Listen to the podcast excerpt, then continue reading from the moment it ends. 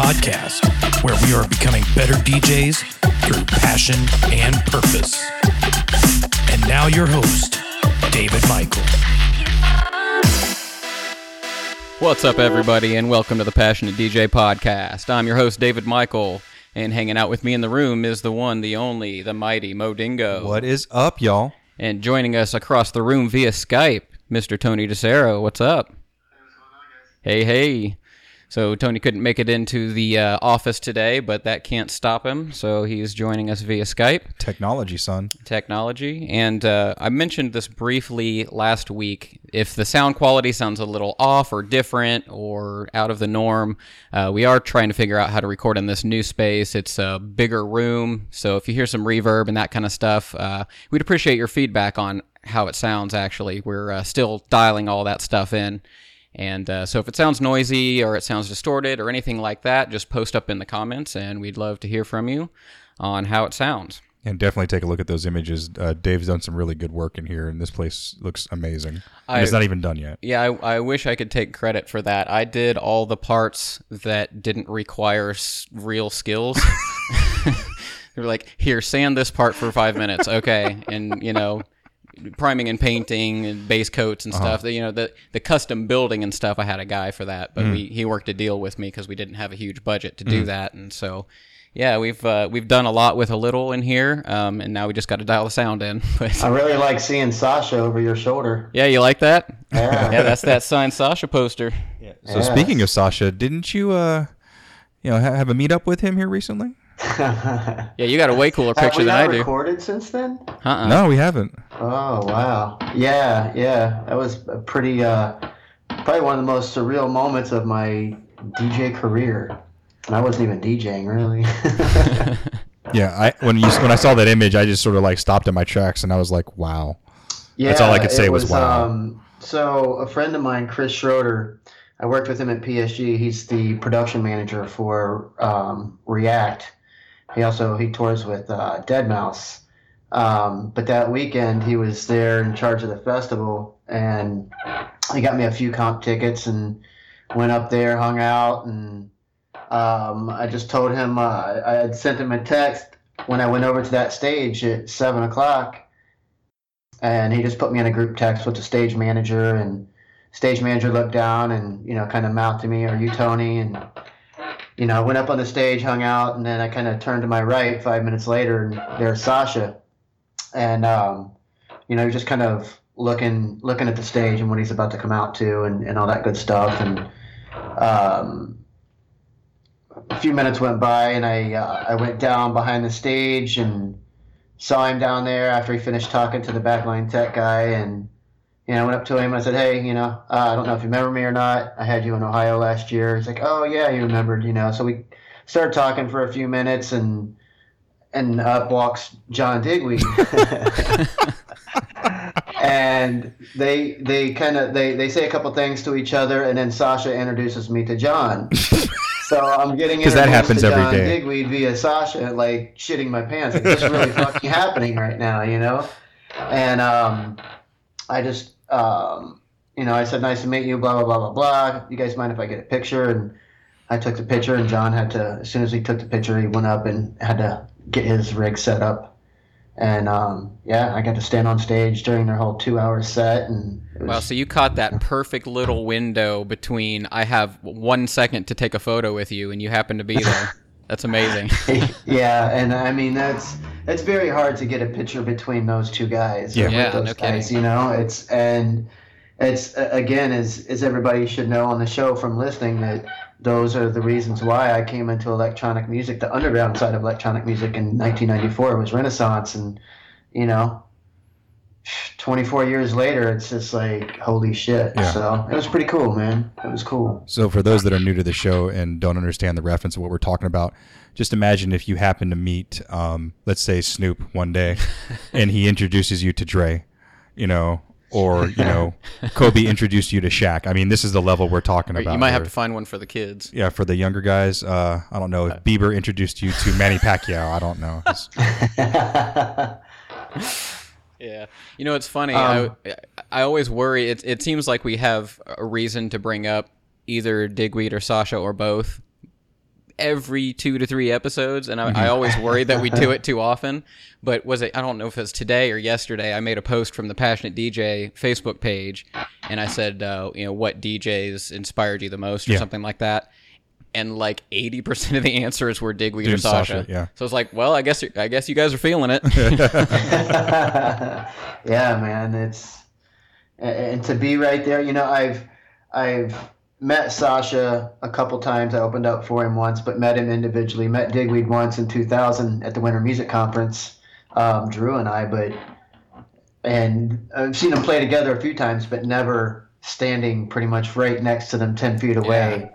You know what I mean? It was just it was amazing. Do you still have that original photo? Would you mind if I posted it from the uh, Passionate DJ Instagram Yeah, uh, absolutely. I'll send it to you. Monday when this goes live, and that way they can uh, check it out? Sure. Because it's it's a sweet photo. Yeah, it is. Tony basically only takes sweet photos. Yeah, I'll testify to that. Every like high speed photo I've seen of Toady are just epic. Like between that one and the Chance the Rapper one, those are like two Yeah. of my favorites. Yeah, the chance You is know, definitely my favorite. The funny thing is, is I fucking hate photos. I, I hate and I microphones and cameras, and now you're on a podcast. right? Oh boy. But yeah, no, I will definitely send it to you. Cool, cool. Well, today we're talking about community struggles. We'll jump to that in just a moment. Uh, really quick, I do want to do just the quick little housekeeping things. Been doing a lot of YouTube stuff lately. Uh, this week I put out a review of the Reloop Mixtour. Um, coming up soon, I'll have a review of the Reloop Beatpad, the Reloop Mixon 4, the Hercules DJ Control Compact, and damn it, another Hercules controller that slips my mind at the moment. Um, all those are coming soon, uh, not within a week. It's going to take me a while to crawl through all that, but um, just your basic uh, unboxing videos, and then we go to the uh, full reviews where I give it the rating and all that kind of stuff, like you guys probably saw recently on the um, XDJ-R2 review. So uh, hit that up on youtube.com forward slash passionate DJ.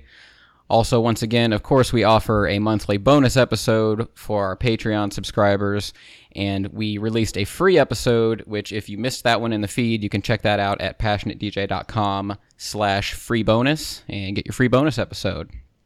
The main link that I want to talk about now, though, is the passionatedj.com forward slash community. And what that does is points you to our Facebook group, which is where we kind of pulled all of today's struggles and questions from. So I want to go ahead and jump to our first struggle, and we actually got a pretty massive response to this one. So I'm thinking Yeah, this, this might thin, work. You had to thin this out a little bit. Yeah. Tom, is it Wanan? Wanan? Says mental stamina with longer sets. See, for me, my question is like, what constitutes a longer set? Because for those of you that, if you're new to the show, like I do a lot of fitness events and football games and things like that. So I could be DJing, That's your jam. yeah, up to eight hours, you know, straight with a couple of potty breaks in there. Yeah. So for for me, eight hours like mental stamina. I got to make sure I eat. Got to make sure I drink. Um, I always bring a fan, even if it's cold, because you never know. You know, it's easier to. It's it's really easy to get hot. You Yeah. know, when you're DJing and trying to think through all everything, um, and just staying focused, trying to have a game plan beforehand. Especially like with football, I know it's four quarters and it's 15 minutes a quarter, so I kind of have you know a blueprint of what I'm going to go with. But like with these fitness competitions, for CrossFit specifically, I, I like to get a list of the workouts. That way I know what kind of music I'm going to play for each workout um, instead of trying to guess in the middle of it because that just requires more mental power. So you've done some of the prep work to prepare yourselves for those moments where you don't have to do mental processing, intense mental processing for eight hours of the time, right? and like the football games, it's so reactionary. Like I have um, a launch pad, you know, Yeah. and um, I have it all color coded, whether it's offense, defense, or just anything that I can play in between. Uh, so I know if I just see a certain color and if I don't have time to think, I know if I push that, it'll be relative to whatever happened. yeah, so you can drop uh, samples or Samples uh, and loops, loops and one stuff. shots. You're using the Kontrol F1 for that Yep, still. that's exactly what I'm using. cool. Um, I, Tony, do you ever play any like really long sets? I'm trying to think if I have, and The I'm. last time that I played a long set, we were at my house. I was just gonna say Um, it's usually a house party or something where there's no pressure and I can kind of walk away whenever I want. So I'm not sure I have good advice there. Were you, were you here? It was, um, man, I think it was Kate's birthday, but it was myself and Chris and and um, T Rex. I'm, I'm Yeah. not for sure if you were here or not, but I think I was. um, Todd was playing, and Todd had you know a few too many beers. And um, Shout out to like, T Rex. He's like, I got to sit down for a little bit, and can you take over? And I took over, and it was, man, I played about four hours, and it was it was great because again, like you said, there was no pressure. Um, you know, it's you don't have to worry about keeping a dance floor because everybody's kind of doing their own thing in the house party anyway. You know. Yeah. Yeah, I'm, I'm kind of with you, Mo. I'm not really sure. It depends on what what marathon set means. Now, what- um, when I did play the top 40 clubs back in the early 90s before I got into the rave scene, you know, that was a 10 to 2, 10 to 230. Yeah. And You didn't have an I opener back then. no, it was, uh, I mean, and it was all vinyl. Um, but it was, man, you, you wanted to play the hits because you have everybody coming up to you, you know, playing that top 40 song. Hey, when are you going to play this? When are you going to play this? You're like, around midnight or 12:30 when everybody gets there. Now, man, I would definitely struggle with something like that. man, especially playing actual records, that's got to be taxing after five hours. Yeah. Yeah. Uh, hey, this one comes from you, Mo Dingo. You said balancing your professional life and DJing. Yeah. You want to elaborate on that a little bit? So for me, I'm currently in the military. We'll be leaving here in the fall. But for those of you that are out there in the military or work with any government service, you know that it's not just a nine to five job. Um, you know, I can get phone calls in the middle of the night where one of my guys has done something inappropriate, or maybe we're doing some sort of training that they're just going to launch in the middle of the night. So having to balance all that stuff because I don't know like when my day ever ends. Sometimes, you know, I'll have a fully intent to leave at 4:30 on a particular day, and then something happens and I can't leave. So finding time, what you know, to wind down, to get mentally um, unwound long enough to go in my basement and DJ because I'm also a father. You know, I'm also a husband. You know, I, I'm a part of this podcast. I have another podcast. So, you know, you know, granted, I'm not a professional in any one of those things because I think by definition, you know, you have to have certain criteria, and I don't really meet any of them to be a professional podcaster. But those are passion things I'm passionate about.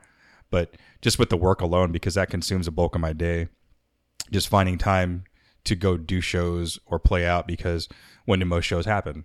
You know, after 11 o'clock. Yeah. When do I have to be to work? You know, six, seven in the morning. Tony, can you can you drop a little bit of insight on that because we talked a little bit about uh, part of what he said uh, in the pre-show. You, uh, Mo, you said it takes you a while sometimes to would you say mentally unwind Yeah. yourself before you can get in the headspace to, Yeah, to, to DJ. go DJ, yeah. Tony and I were just talking about that before you walked in the door. oh, wow.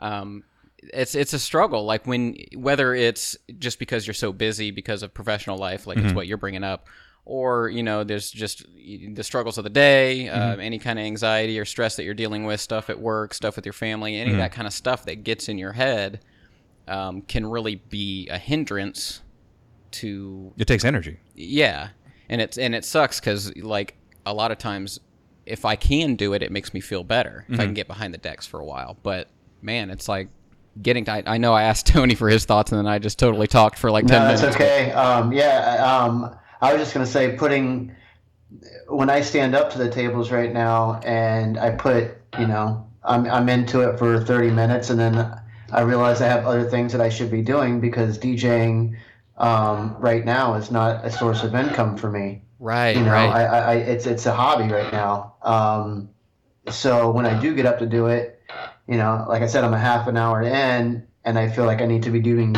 doing something else. you feel guilty. Yes. Yep. And You I think if, so- if Trip were here, he'd agree with that because Yeah. there was a point in his life where he was being paid to be a professional DJ, traveling all over the place. Now he's a husband, a father. You know, he's got a corporate job, and I, I know something that he talks about a lot is just getting time to get in the studio and produce music. You know, so I feel that. that? yeah. What Dave? I think you identified yourself as the world's most inactive music producer. Yes. Uh-huh. yep, that's me. It's my official title. Uh, Dave Kessett says, trying to remember tracks by only their name on the CDJ screen. A record was so much easier to remember what tune was what. Mm-hmm. Yeah, I, I get that. Yep. Um, I agree. All you had to do was look at the sleeve. Yeah, there's there's a certain uh, memory attachment that's missing now. I mean, we, we have album art, but it's It's di- it's digital. It's virtual yeah, art. It's it's not it's different when it's you know uh, an inch by an inch instead of a big you know a 12 inch record sleeve that you can hold and Mm-hmm. it's glossy and Yeah, an MP3 is not a tangible item, yeah. right right. or a wave, or lossless. Um, I'm not Yeah. sure if I have advice for remembering the tracks better. I I man, I can't give any advice, but I can totally agree with that because how easily accessible music is today, how much that we can download and get and get and get, and there's just man, I have piles of music and Yep. That you've never I played I know out. that what I've downloaded, there's something about that or that song that I like, but there's also a lot of times I don't even remember what's in that song, you mm-hmm. know, because there's so many of them. But you know, that's why I just, you know, I always play on the fly anyway. So It, it's because the best part of the track is in that minute and a half Beatport preview. That's how they get you. Tom Reed says finding people to help with all that stuff that's not DJing, promotion, writing, design, video, merch, bookings, etc. Uh, amen. Yeah, I think uh, Tony, you said it a long time ago, or it might have been Trip, but we're no longer just DJs anymore. You know, we're our own PR people, we're our own publicists, we're our own, you know, merch. You know, because you can drop ship stuff nowadays. You don't have to have Right. a, a closet full of T-shirts and stickers. Uh, you know, and even like booking agents. You know, you, you, a lot of that stuff we do ourselves now. it's yeah, some of that stuff is hard to come by. If you start obtaining a presence, um,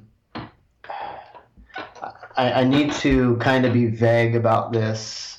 Okay. Um, but Crystal Grid was approached by um, by a lady that owns an agency that's also attached to Capitol Records. Um, but they offer a full, you know, a full service as far as management, bookings, all of your PR. It's it's an all-in-one thing, you know. But once they got the recognition on their social media and the people researched them a little bit, then that lady came to us about it. oh, really? hmm So how how do you, you've got to be the king of this, right? Like help finding people to help with all the non DJ DJ stuff because of like your role with three dimensional and your backline experience and all that kind of stuff. Is I mean, is it really just about building a community and building your network, or are there any tricks to that? I mean, how do you get all that stuff done? Um, like I said, I mean, there's firms out there that will do it for you. Um, they charge you. I think some of them do it for about a hundred dollars a month. They offer all these little things, you know, like I said, the PR, the management, the the bookings. They have the network to EDC and this festival and that festival. So that company is kind of a one-stop shop. Um, but Like I know there's a lot of other places to look to get the individual task done, right? Like if if you need a Yeah. logo design, Yeah, outsourcing all that stuff Yeah. like Fiverr or using Fiverr later.com. or, yeah, or 99 designs Yeah. or you know, scale that to to whatever level. Um some people don't like doing that. They like working with somebody they know and trust, and I totally get that too. Um And some people just want to do it all themselves too, you know, because then you don't have to worry about losing creative control. yeah. Um But sometimes I think I've heard you say this, Dave. If you're doing everything, are you really doing anything?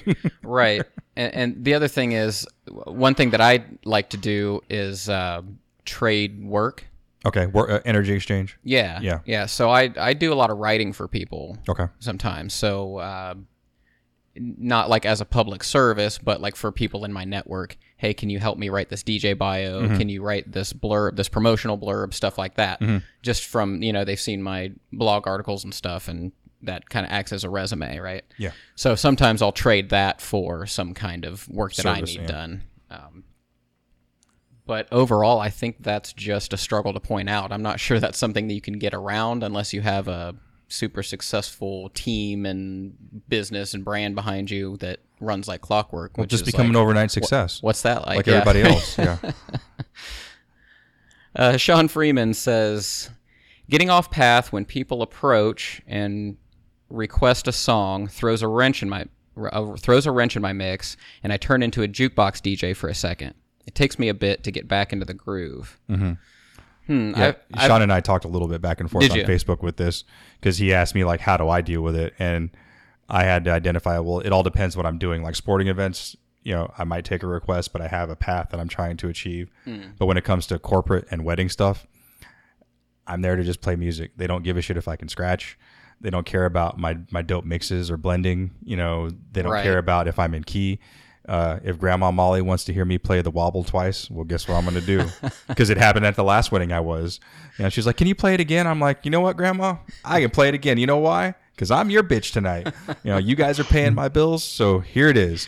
You know, Come and- on, Johnny, we're going out and hearing the wobble twice. yeah, and you know, that's something I would never do at a club. But again, uh, I'm doing music as a service. Right. there. It's not about me, and that was hard to get over and let go of. But it's not about me. So this kind of speaks to the types of DJ gigs there are, right? Yeah. Like this is a question that's hard for me to answer only because I don't play gigs where it's an an option or a, But requests are usually yeah. I mean if if I'm entertained. yeah. yeah, if I'm playing a, a house night, then you know, if if I'm playing house classics, then maybe one of the heads will walk up and say, "Oh, can you play that David Morales track or whatever?" Mm-hmm. But it's not a situation where I'm just going to be like, "Oh, I have to play uh, uh, Post Malone or something completely off the wall, and Yeah. I don't have it, and this wouldn't make sense in my set." So, you know, my approach to that has been taking a whole lot less gigs so that, so that I can play the ones that I want Yeah. um, where requests aren't involved. Um, some people love taking requests and working Yeah. directly with the crowd and doing emceeing and that, that direct interaction. And, and, you know, and the name that comes to mind is Brains when it comes to that stuff. Like Uh, he- DJ yeah, Brains? Yeah, he's uh he's he's very about you know being able to fulfill people's requests. You know, he's like you know a DJ for the people. Mm. Yeah. and that- that's and that's that's his that's his area. That that's where he lives. and, and that's very fun too, as Yeah. Mm-hmm. long as that's where your head's at when you go in. I think it's fun. But like I- Sean is saying, you know, trying to take those requests and still keep the vibe that you're trying to establish. That's a hard one, brother. Um, yeah. could, Maybe you could uh, actually put an iPad or something out where people could type the requests in, or even have a pad. You know, I used to have when I did the top forty clubs. I would always bring one of my homies up to the booth and have them at the front of the booth and take the requests and flirt with all the girls and Yeah. do that while I mixed. Like I didn't want to fuck with any of those people. man. That's like, actually a I'm great good. idea because it gets you out of that awkward, like, do, what do I say to them if I don't want to play this or Yeah. whatever? But you have that barrier. And I actually use my Twitter account. I'll tell them to tweet me. Really? Yeah. So that way I don't. There's no uncomfortableness. Like it's Oh, all man. it's all digital. That's a good idea. So Grandma Molly has a Twitter. Yeah, man. Grandma Molly was G'd up from the feet up, man. Just tweet the wobble at Modingo. I think I saw Grandma Molly at Movement. But anyways. uh, Chris Chilton. He says say- DJ Chill. DJ Chill says saying no to bookings and also finding time to record mixes. Saying no to bookings, yeah, I guess that's kind of a good problem to have, right? Uh, And I'll just go ahead and say right now, Chill's thrown me a couple that he couldn't cover. So huge shout out to you, brother. I really appreciate it. So for those who aren't aware, DJ Chill does uh, silent, Silent disco, disco, yep. uh, setups. Re- He has a really cool setup for doing silent disco and, and stuff like that. We met up for coffee one time. Yeah, he's cool pretty much got a residency at Therapy Cafe about once a month. They'll have a, a silent disco set up. oh, that's his. I didn't know that was his. Yep, that's all him. He's the Cool. he, he brought it to Dayton, man. I remember when I first saw him, he was doing a pub crawl with the silent disco. I was like, dude, can I just give you a hug? I was like, finally, someone gets it. Someone understands. Yeah, I don't know if the struggle is um, saying no to bookings that aren't ideal or saying no to bookings because there are so many I don't have time. Yeah, for me, I think with Chill, it's probably saying no to bookings that aren't of the quality that he's used to. Okay. and, and not saying that's what he's been turfing off to me. He's been turfing off ones like he's already booked. Um, but I've had a couple where I've deferred them to other people because I didn't really want to deal with what it was they were trying to accomplish. Um, just you know, where it's a short duration and they're trying to pay you a small amount of money. yeah. You know, I, I'm not some huge, you know, awesome, thou- you know, thousand dollar an hour DJ, but my time is worth something for as much as I'm bringing to the weddings and the corporate events that I do. So, you know, I, I can't I can't do a wedding, you know, a two thousand dollar wedding for fifty bucks. Yeah. You know, I Yeah. and be there for eight hours and take Grandma Molly's requests. uh, I, it's just something I can't do. Um, finding time to record DJ mixes. Um, I think I would just refer to uh, advice for busy, Busy DJs, DJs, uh, busy DJs with day jobs. We'll drop that in the show notes. Um, uh, Jeremiah Rice says uh, requests. I mainly DJ weddings, so we, we kind of covered the request thing here. Yeah. Um, Jackson Foster says not dwelling on a mistake while playing a set. Yeah, you got to have a short term I can definitely understand that because that's one anxiety that I have. And I was actually talking to um, Jared and Cody Crystal Grid. I was talking to them today about how everything needs to be perfect, you know, and, and with that comes anxiety for me to to to want to play in front of people because everybody they're all loving it, but a lot of people are also right there waiting for you to fuck up. You know what I mean? Yeah. and that that is that is a lot of stress to me. I don't think I've ever played a gig where I didn't make a mistake. Uh, For me, it's just a matter of minimizing the mistakes because most Mm-hmm. oftentimes the audience won't notice. But like you said, Tony, there are people waiting for you to hose up. But Mm-hmm. at a wedding, they don't really know. They don't really care. As long as you're playing the music they want to hear. You know, football games, as long as I'm keeping the crowd high. And when I say when I say mess up, I'm I mean I'm even talking just slightly a mix fall off just a little bit, you know, just Little baby for ones. that one person to be like, "Oh, he's wrecking," and you get it back. I mean, it's it's it's cool to hear that though because you actually know that the DJ is doing something. You know what I mean? And I understand it, but you, you just it, it comes anxiety because you want your set to be perfect, and that, we can even base that off of finding you know about recording mixes as well. You know, Yeah. hitting that record button. Nah, for that it's a little bit different because I'm part of a military DJ group, and um, they were just doing like these random taskings, and the guy gave you four songs, and you had to mix them or do whatever, and you had to keep it under a certain time frame, and like I'd be right in the dead middle of it, and I fuck up, and I was like, stop, start this bitch all over again, even though it was like a minuscule mistake, like I knew it was there, and I was like, no, I I can't turn this in. Yeah, yeah. A lot of this comes. I think maybe what Tony was kind of getting at this too is like a, a perfectionism, like to the point of Paralysis. Paralysis, yeah. Like it just makes you either not want to do something, or it makes you never happy while you're doing it Mm-hmm. because you're constantly worried about it. Your your hate your hate spinning. Yeah, you're hate spinning. Yeah. Um, That's uh, I mean that also I mean I, I- I think that comes from a little OCD that I have as well because I like everything to, to be in its spot and to you know what I mean. So I briefly mentioned this on a recent episode. I don't remember what the context was, but um, y- you know, I always find that when I when I have a moment, like one of the little slip ups, like you're talking about, Tony, like um, the mix just kind of goes off kilter a little bit or something, you know, something that the drunk people in the club won't notice that I will. Usually in that moment, I'm like, oh my God, that was terrible. I'm the worst DJ. I shouldn't even be here. Yeah, And then, eh, but if I go back and listen to the recording a couple days later, I'm Yeah. like, where was it? yeah. Or, oh, that wasn't so bad. Eh, Yeah. So, No, I feel you on that because whenever I play a therapy, I record it and like I'll make a minuscule mistake. Oh my god, that was pure garbage, and I listened to it. and I was like, oh, that really wasn't that bad. Like three days later, I'll take a listen. yeah, and I'm sure that varies for people. You know, maybe some people listen back and all they hear is the mistake. You know, and I'm sure those people are out there too. But um, for me, that actually helps because I know that that's a thing, and so I'm able to kind of tell myself like. That probably wasn't as bad as you thought, David. Just chill out. If you heard this on the recording, you wouldn't find Yeah. it. That- know, and, and I just keep that in mind. Yeah, and it sounds different, you know, in a live setting in a room. The echoes are different. You know, you're listening through a monitor, right. you know, or headphones. You know, depending on how you roll. So there's a lot of factors. Um, Pete Fles Flessus Fles Flessos Pete Flessos. We'll go Pete. with that. Yeah, Pete. Yeah. says that his biggest struggle is trying to find a new venue in town where I can regularly DJ at.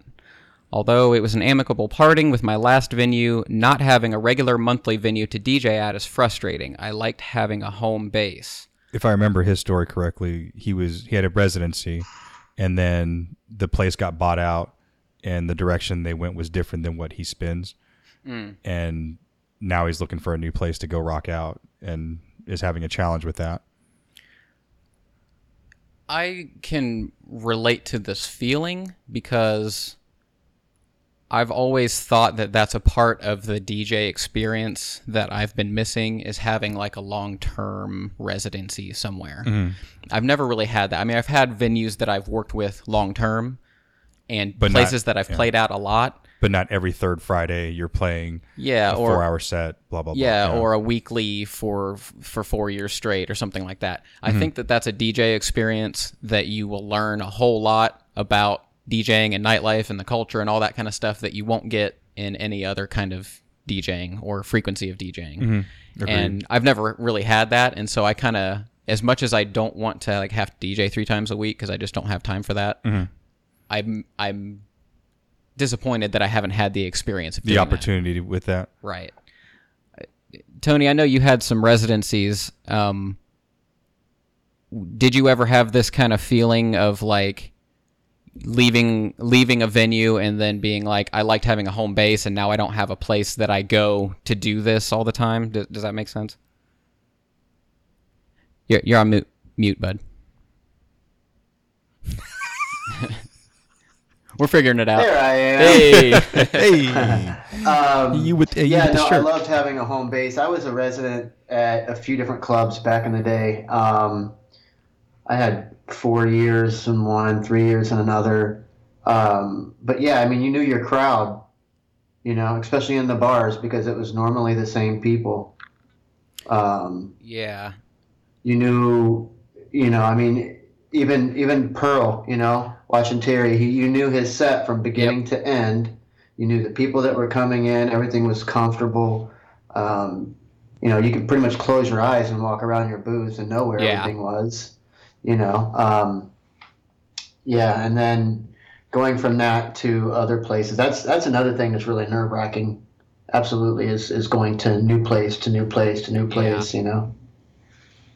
Yeah, I'm, I'm glad that you brought up Pearl. That's uh, uh, a local night or was a local nightclub here in the Dayton area. Uh, that's where I met my wife actually, and I I have that feeling that Pete has with with Pearl. Even though I didn't have a residency there, I did play there a lot. I did throw events there. I did work with people, and uh, for crying out loud, I met my wife there. Yeah. You know, I met an some of my connection. yeah, some of my best friends there, and so yeah, I have an emotional connection to that place, and that was for a couple of years that was my home base. I can Mm-hmm. totally relate to that feeling for sure. So I know this isn't on the list, but this is just sparked by something Tony said. So, uh, as a top forty resident DJ, what were some of the challenges you had coming up with like new sets? Was that hard? Um, no, I I mean, new sets. I would just say like different orders of the same song. okay.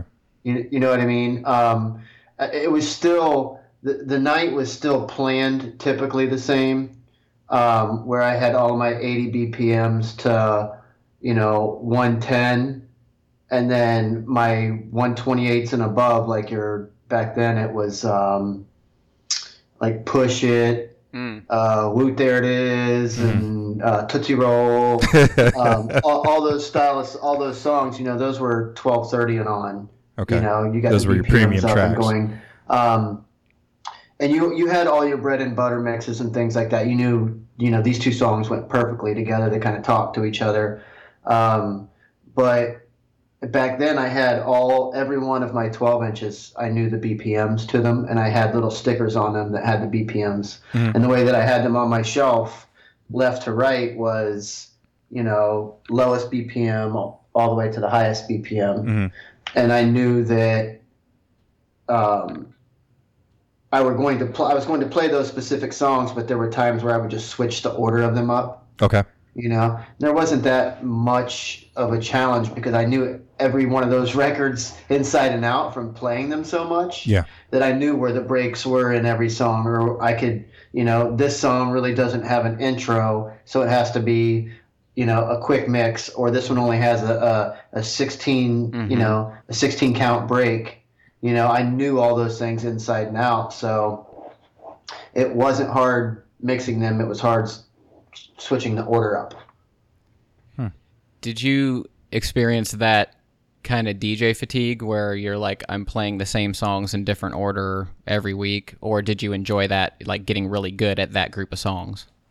Um, at the time, I actually I, I loved every minute of it, um, because that was that was, I mean, the beginning really of my professional DJ career, um, and I I love top forty, and, and I still do to this day, and not as much as I did back then, but I loved all the music. Everything was great until I went to my first rave and then got into the deeper and the you know the underground side of electronic Yeah. music.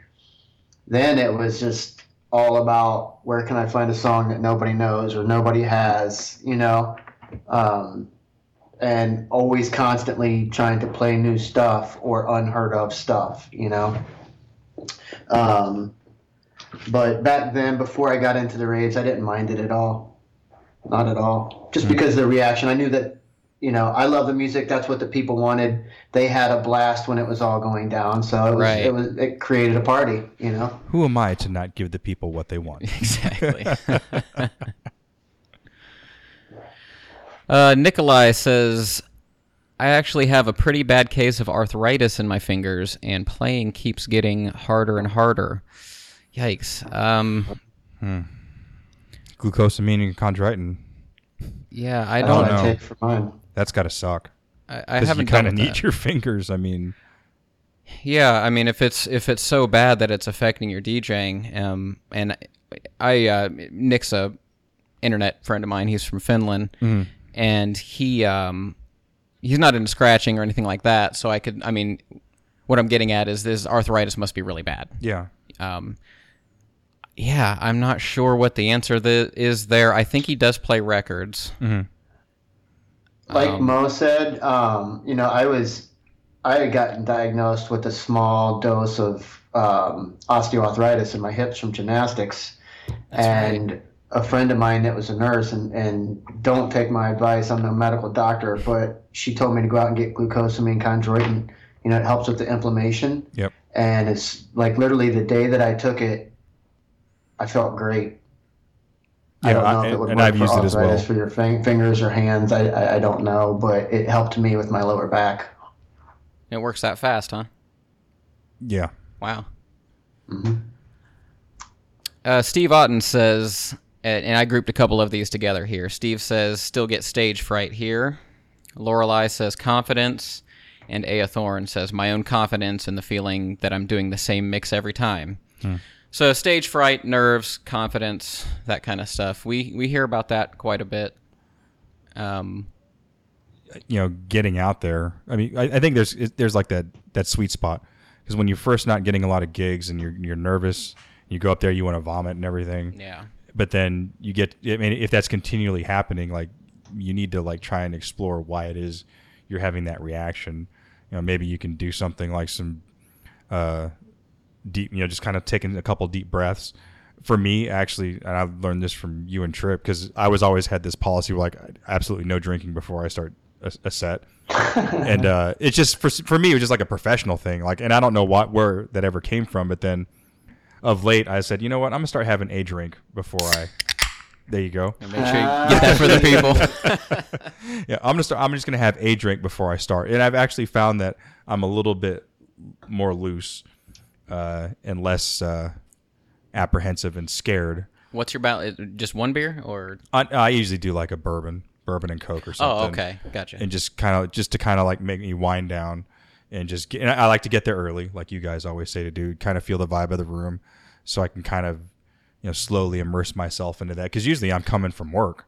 Yeah. You know, we're we're you know things are hitting the fan, you know, and all that stuff, and whatever happened, you know, I, I have a little bit of time between work and whenever I do my show, so having you know one beverage usually kind of chills me out a little bit.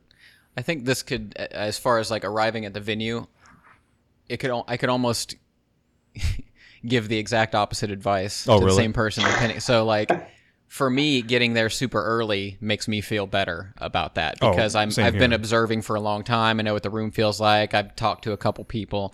Some people that might be the worst possible thing Mm-hmm. is just sitting there waiting, staring at the stage. Oh my god! Anticipation. yeah. Uh, Um, Yep. stage fright. How how often do you encounter stage fright, Mo? Because you you do what, different types of gigs, Yeah. Um, like mobile gigs and stuff. So is that something that plays a role a lot for you? for me, I get a little. I always get a little bit nervous before weddings, but what I've learned to do to get over that is I try and uh, establish a relationship with the couple, like well in advance, so Yeah. that way they seem more like friends and less like clients. And as long as I can keep them happy, I'm not worried about the other 198 people in the room. You know, That's a good point. It's a lot different when you're they're strangers versus someone who's not a stranger. Exactly. Yeah. and the, uh, for the fitness stuff, like as long as I see head heads heads knobbing, you know, and feet tapping, I'm good. If it's a club thing, you know, and I have a pre-planned set, I just have to hope that I've done my homework and my research for whatever night I'm playing, so that way I'm meeting the expectations of the showgoers. And you know, even if there's just one person on the dance floor, guess who I'm playing for? That one person right there. So Yeah. that kind of uh, I actually get more nervous when there's more people dancing. If there's less people dancing, I seem to be Really? yeah, a little bit more calmer when it's a when it's a club show. That's totally the opposite for me. Really? Like if I, I feel so much more anxious if I'm playing to nobody or playing to to one person, Uh-huh. or if I see the crowd standing somewhere instead of dancing. Excuse me. I yeah, I, I get stuck in my own head and, and worried about it and stuff. But if I have like ten or twenty people dancing, Mm-hmm. suddenly I'm like, I get the S on my chest, right? I'm like, yeah, I'm the hero. Uh, You guys like it, don't you? You know, and I just it, it all goes out the window, and that confidence comes in. Yeah, because this goes back to my first gig as an adult while I was deployed, and there were like about you know 150, 200 people at this club at the location I was at, and it was my turn to go, and the floor was packed, and I was like, oh shit, I haven't done this in like 15 years. What's gonna happen? You know, and luckily, you know, people. uh were, were boogieing until their crotches were sweaty, so you know, it was a good ass night. Well, you got to put it like that. Man.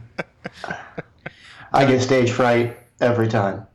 Yeah, I was going to say I, this is something that we've talked about before, Tony. You want to? Uh, do you have any advice or uh, you know Um, tools or tricks?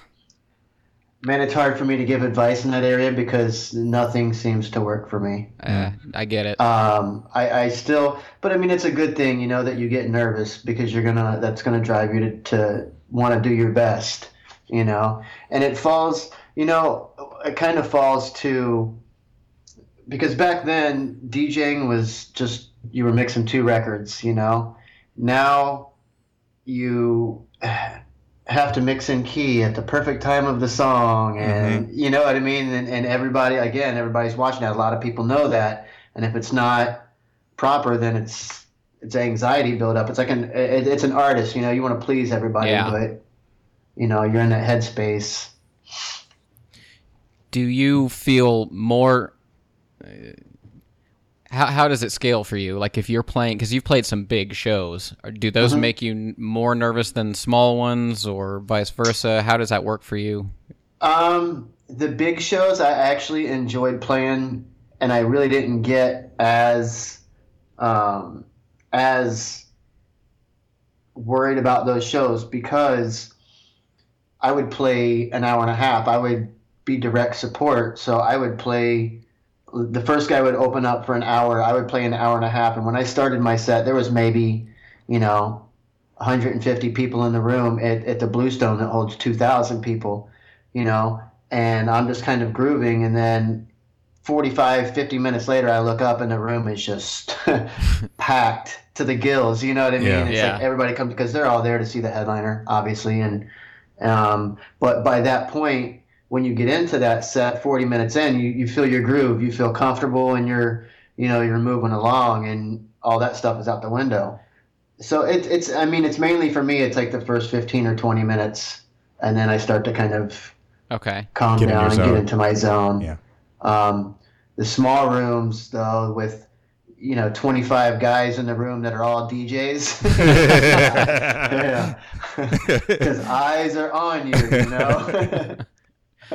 like like Firecat said, they're standing there with their arms crossed, looking at you. yeah.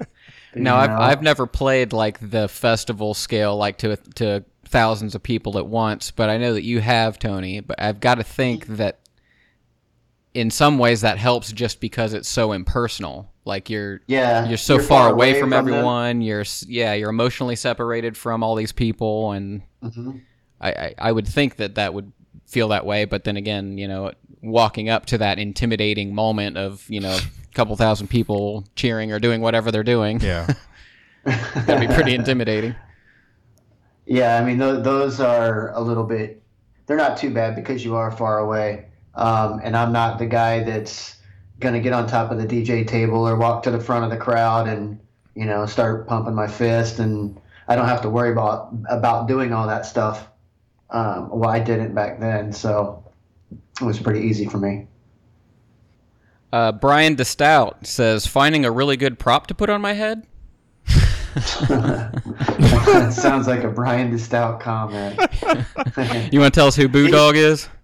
Uh, yeah, Brian DeStout. He is um, my best friend, my brother. He is the one that actually taught me the fundamentals of mixing. Um, really, really good dude, man. Um, he's he's my uh, he's the carrots to my peas. no, uh, he's he's a really really good DJ, man. He lives in Southwest Florida now. He grew up here, was on a radio station here. Um, but uh, he always puts on a good show. He's a lot of fun, man. He's a really outgoing extrovert guy. Um, so I could see this comment coming from him for sure. We've been trying to get him on the show. Uh, if you're listening, Brian, we still want to get on you, uh, get you on here, man. Uh, let us know when you're going to be in town. Uh, Greg Lane, he says, finding people with the same drive and enthusiasm to do all the things needed to get done, like minded folks.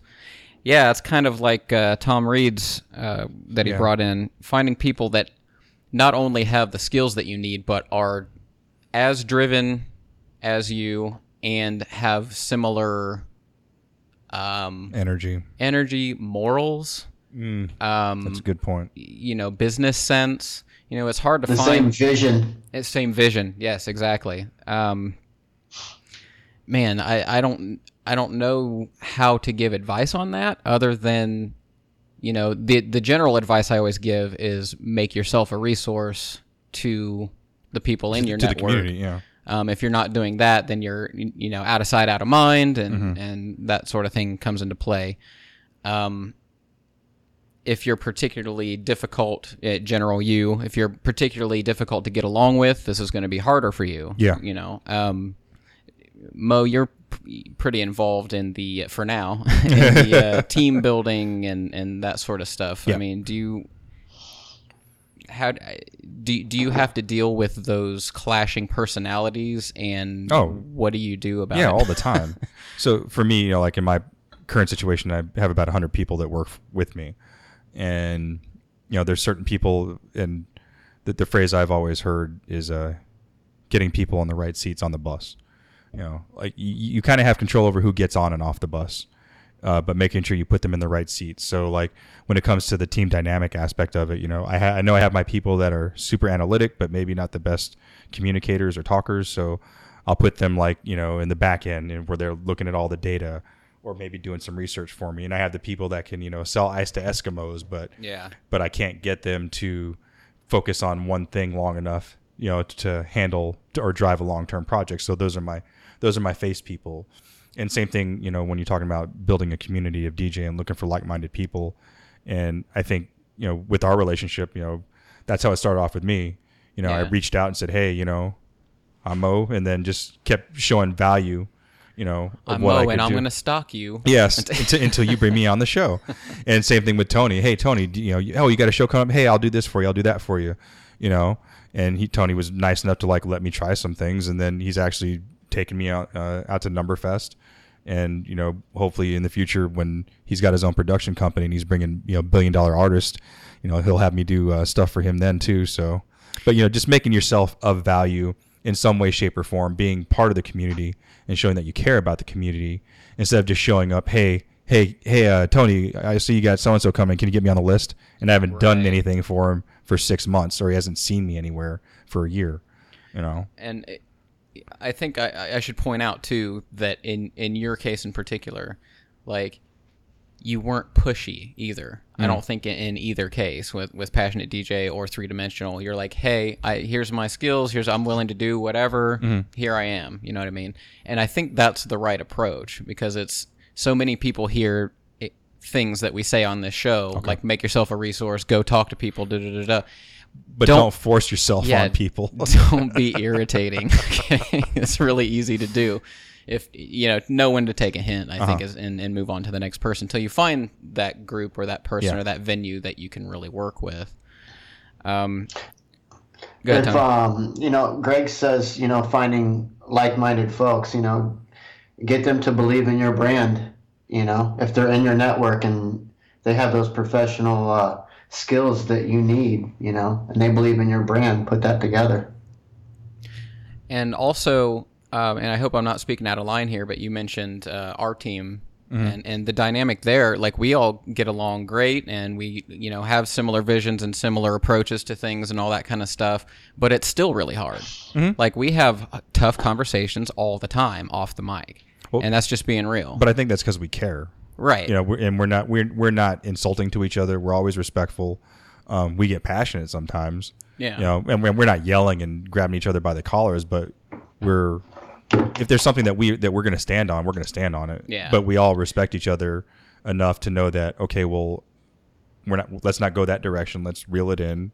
You know, and keep the team cohesive, and let's listen to everybody's ideas. Yeah, So- yeah, it's uh, communication is is huge when it comes to this stuff, and um, even if and this is not an accusation, uh, Greg, I'm just speaking for the the general benefit of our audience here. If you're hard to communicate with, um, if or if you if you're one of those people that just kind of come across um, Abrasive. abrasive, yeah, or aggressive or something. Like I know a lot of people like that who actually aren't. That's just how they come off. And a lot of times where I see that get tangled is when people are brief in their communication. Mm. They the assumption is that, that they're being short and they're being rude. No, some people just they're very efficient in their communication and they don't feel necessary to start sprinkling all these fancy words and they just get to the point like no that's not going to work because that's inefficient it's going to cost us too much money let's let's let's figure out another way Nobody has ever accused Trip Turlington of that. Everybody knows that Trip Turlington is totally interested because he will write you a wall of text and let you know. just picking on you because you're not here, brother. Frederick Stanley. He says towns getting destroyed by R&B music. Interesting. I'm a DJ who plays everything that should be played on a dance floor in 2018, but I get so sick and tired of the R&B culture ruining the club culture. People get so into one genre and people can't see themselves listening to anything else. Now that you may think that this is about one or two clubs, but I'm talking about one or two cities um, R&B culture destroying club culture. Uh, That so that strikes me as news. Um, but also, if I recall, Frederick's from Sweden, yeah so there there could be a totally different thing going on there that I'm just not aware of. I must. I- if I recall, he's a electronic guy because he had left us a couple of voicemails Yeah. while driving to gigs, and I and that's what comes to mind. But he, I do think that he said he's like a multi-genre DJ, and that's kind of normal Yeah. for uh for his for his culture. Is So he I- multi-genre within electronic music? he, Because I- I, I I, so. remember loving, and everybody loving when I played Jodeci. uh, no offense to Frederick Stanley, but no. Um, I, Yeah, I I gotta wonder wonder if when he says R and B culture if is if he's talking about this kind of like Post Malone uh, type R and B. Is is that what we're getting at? This kind of trappy new style, Yeah. or or something else that I'm just not aware of? and it could be different because again he lives in another country so maybe this whole flood of r&b is maybe coming as a shock to the dj culture over there because i mean it's and, and even you tony when you played the the top 40 clubs i mean you didn't really get too into the electronic but it was more just top 40 pop hip hop you know? Yeah, the, the the furthest I could get into electronic music in in in our area um, back then was, you know, Two Unlimited, Get Ready for This, James Brown is Dead. Yeah. Um, you know, just a, just like a few of those, not many at all, because they would lose interest real Yeah. quick. I and mean, Tripp's favorite, the Venga Boys. you walk into 1470 you, when 1470 was in Kettering, you know, which that's all they played all night. But the top. But you went 40 there for that. Yeah, no. And I played. I played a lot of R and B in the in the beginning of the night. You know. Um, I think we can kind of make this question a little bit more general and, and kind of address the issue of I don't get to play what I want where I want. Mm-hmm. Um, Sure. Which is a, I totally get that. Yeah. Um, I've dealt with those struggles myself for sure. Um, and, you know, I, I have general responses to that, like, you know, uh, choose the right gigs. Don't just pick anything that comes your way. Which goes back to what Chill said. Right. Um, making sure you're talking to the right people when you get presented with the gig because your incidents where you were told you could play whatever you want and then come to find out everybody wanted hip hop and all you had and all you had was a couple of remixes and you know you you- got lucky that night Yeah. know? Um. The other thing is, you know, of course, it's 2018. Um, you could be doing live streams or some other, you know, uh, podcast or some other way to play what you want. Um, of course, that's obviously, you know, admittedly different than playing for a live crowd. I realize that scratches a different itch for people.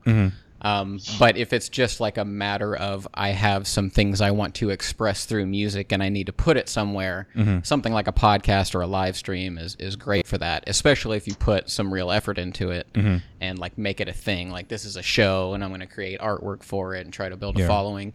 You know, you can really get into that community aspect of it um, if you get a few followers and it, it can help scratch that itch a little bit, even though it's not exactly the same as being in front of a crowd. but but I'm pretty sure that if this is new to Frederick's culture and and I, and I mean culture from a DJ perspective then maybe this is an opportunity for you to put something together with other DJs that feel the same way about uh, the pendulum swinging or certain types of music being forced on, you know, an entire city. Because we've done that in Dayton, right, Tony? Like there was a period of time where you couldn't go anywhere except to a hip hop club, and there was like I'm thinking like mid 2000s ish. There was just nowhere to go. Yeah, because I was No. here around then. I don't recall any place having electronic music except the mask. Yeah. So like eventually it was like these groups of, of DJs would just get together and be like, um, We're gonna throw down. we, we don't have yeah we're gonna throw down because we have nowhere to go. What's the night owl doing? What's pearl doing? You know? And eventually it would it would figure itself out. Yeah. of course this goes back to having to network and you know go to the venues that you know you want to check out and all that kind of stuff. Um yeah the specific issue of r&b though uh, would probably need more detail i would actually like to know what you mean by that frederick um, could you maybe send us a voicemail or if you're not feeling up to that maybe leave a comment and uh, let us know in what way uh, R&B is destroying club culture over there. Be really interesting, actually. Morphelius Entertainer says getting six regular shows a month in Europe and North U.S. Um, and I want to roll with him, man. If he's bouncing, bouncing all over the place like that. so so Rob Thompson also put a similar one in, which is more generic, which is getting the bookings I want other than square gigs. So yeah, just getting more gigs. Uh, we did an episode on that. I'll how to drop that in the show gigs, yeah. notes. Um, yeah, getting six regular shows a month. Yeah, I remember. Well, I, I don't know if six is like, is that just an arbitrary number, or why are you trying to get to six specifically? Is six the magic number of happiness, I'm or sure. you know, is that what you need to pay the bills based on Yeah. some calculation? You know, I, I'm not sure. I- I think some of it depends on where you're at. Um, I don't rem- recall who it was specifically, but we had a listener from Vegas who was saying that if if you weren't in the right loops, you weren't getting any of the off the strip gigs because obviously you know you're not getting on the strip unless you're a multi-million dollar DJ that has a residency, Right. Or you're within those circles. And here, I think you know there's plenty of opportunity because we have that EDM Tuesdays, and pretty much anybody can go there as long as you can get on the schedule. But that's kind of a blessing for our city because I was gonna say where are you. I think where are we. Uh, John and Kim and, and company, we're unique in that just- Yeah. that we've had that running for so long yeah, that it's just like I feel anybody if this can. guy's looking for six gigs a month. He's not going to play an EDM Tuesday. Uh, No, no, no. Right, right, right. Um, yeah, as far as uh, obviously he's talking about six paying gigs. Um, yeah. I mean, the only thing I can say there is just hustle. Just Yeah. hustle your ass off. If I mean, if if you have a specific number and you know what that number is, then you just got to keep grinding away until you get like how close are you to the goal now? Do you Mm-hmm. have five? Is the question I need to get one more gig a month, or it's, is it I need to get six total? Because those are different You know- questions.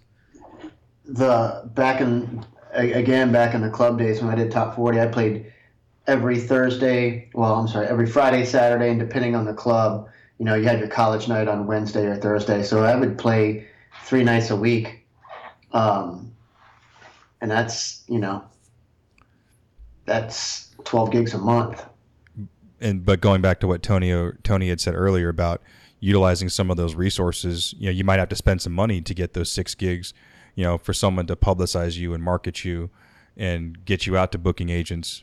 You know, if that's if that's what the goal is, it, it would be challenging to do that without spending any capital. I think, if you're looking for six paying gigs. I mean I, I, I feel like a residency is probably going to be your best bet at, at getting six gigs a month Right. unless you're an actual touring DJ Yeah, I was gonna say it kind of depends on what what he means. Like is he talking he- he wedding says- gigs? Yeah, if wedding gigs is something totally different, then yeah. That's a, that's a completely different hustle. He, he said shows, so I assumed it was kind of what we were thinking of as shows. Yeah. But yeah, yeah, that's uh, that is the eternal struggle, though. Just making you know taking Rob's version, the more general, like uh, getting the bookings I want. Mm-hmm.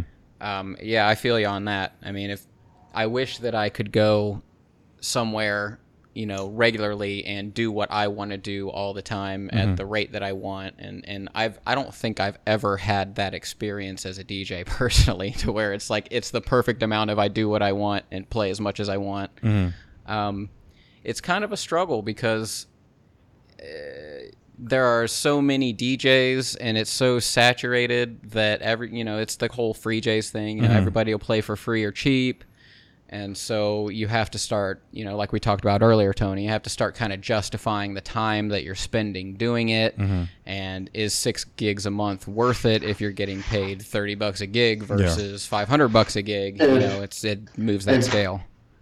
if you want to play the music that you want, you want six gigs a month. I highly suggest you get in a studio and start producing music and start, Yep. you know, going that route.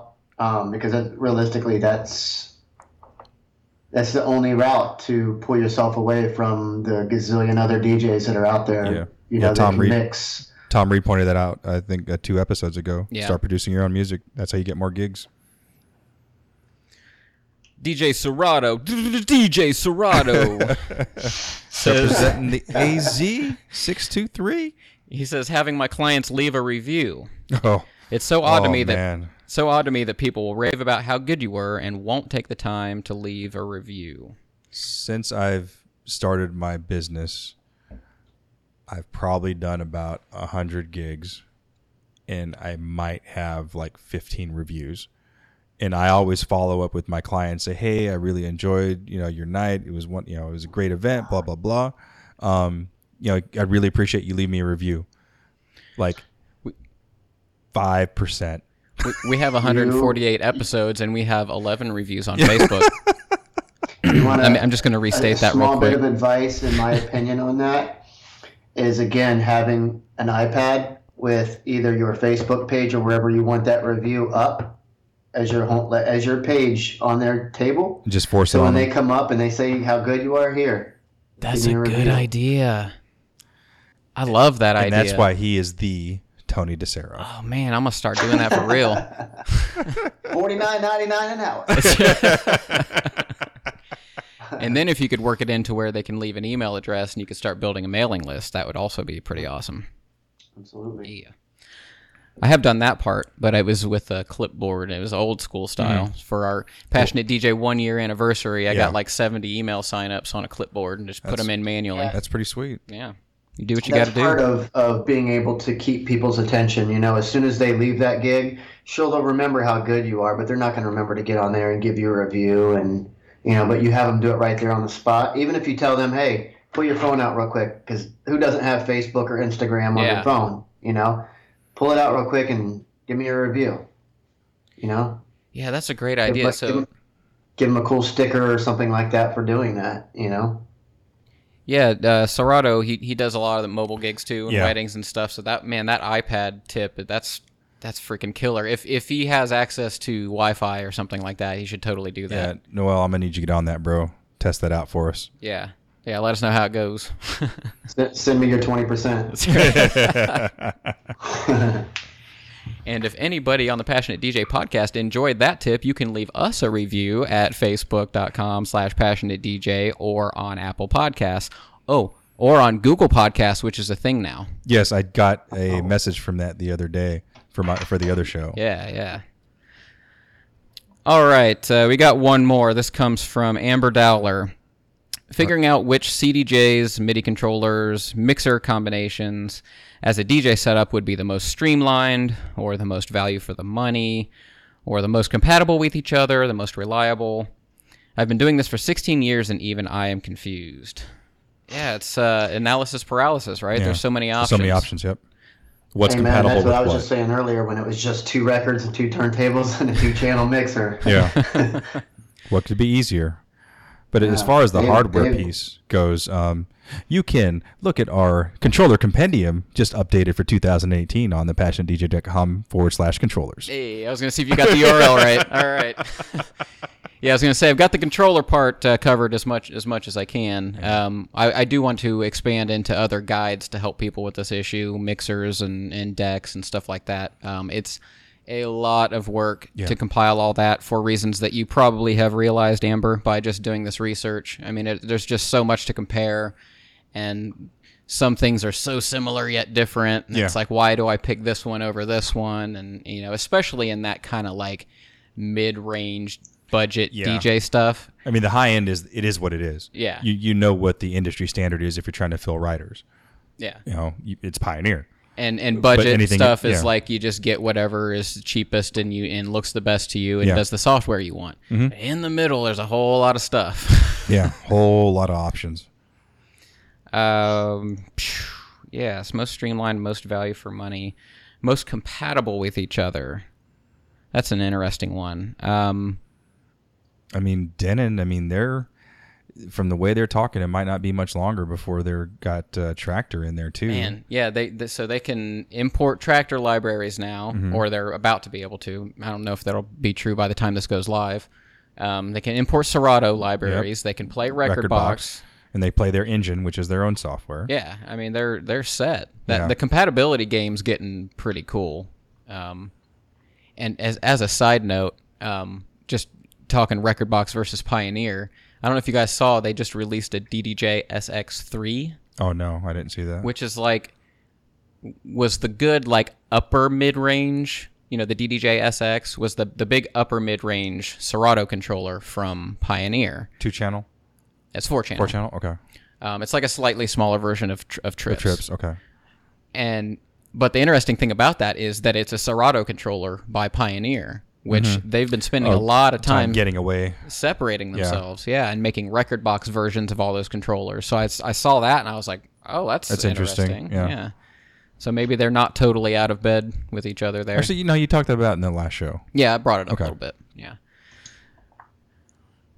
All right. Well, that brings us to the end of our struggles. Anything else that you guys want to bring up before we wrap it up here? Any struggles that you guys have that you want to talk about? Yeah, like I said, you know, just that balance. Um, as much as I would love to DJ, I still got to take. I still have a family to take care of. Um, have to find a new profession, as I am leaving the Air Force here shortly. Uh, maybe I'll join the Space Force. just trying so hard to get me in trouble, aren't you? no, I'm just loving all the memes and stuff. I mean, as an airman, like I'm cracking Yeah. up looking at all this stuff on a daily basis. It's it's pure comedy. All right, well, guys, that's going to wrap it up. Get my music ready. That's going to wrap it up for us today. Uh, once again, check out that YouTube channel. I'm putting a lot of work into that lately. Uh, that's youtube.com forward slash passionate DJ. And uh, make sure you join that Facebook community group if you want to get in on the next episode that is similar to this one. Uh, we love talking to you guys and interacting directly. Also, leave us voicemail. Yeah, we love those are always awesome. We haven't played any in a while. Uh, that's going to do it this week. You guys take care. This has been the Passionate DJ Podcast. Later. Peace. We'll work on hitting the post later.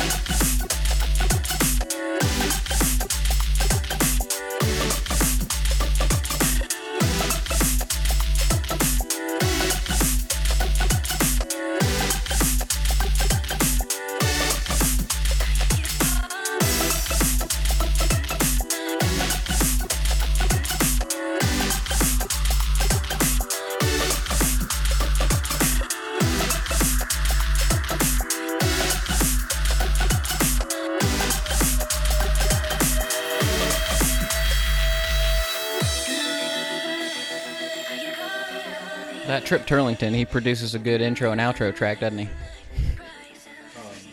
So th- this is the part right here where since we did this live to tape style, we have to generate bloopers on the fly. See, we all got to say something real dumb. Bullshit. Perfect. That'll do. Wow, it just started pouring too. I can hear it. Yeah. That was good timing.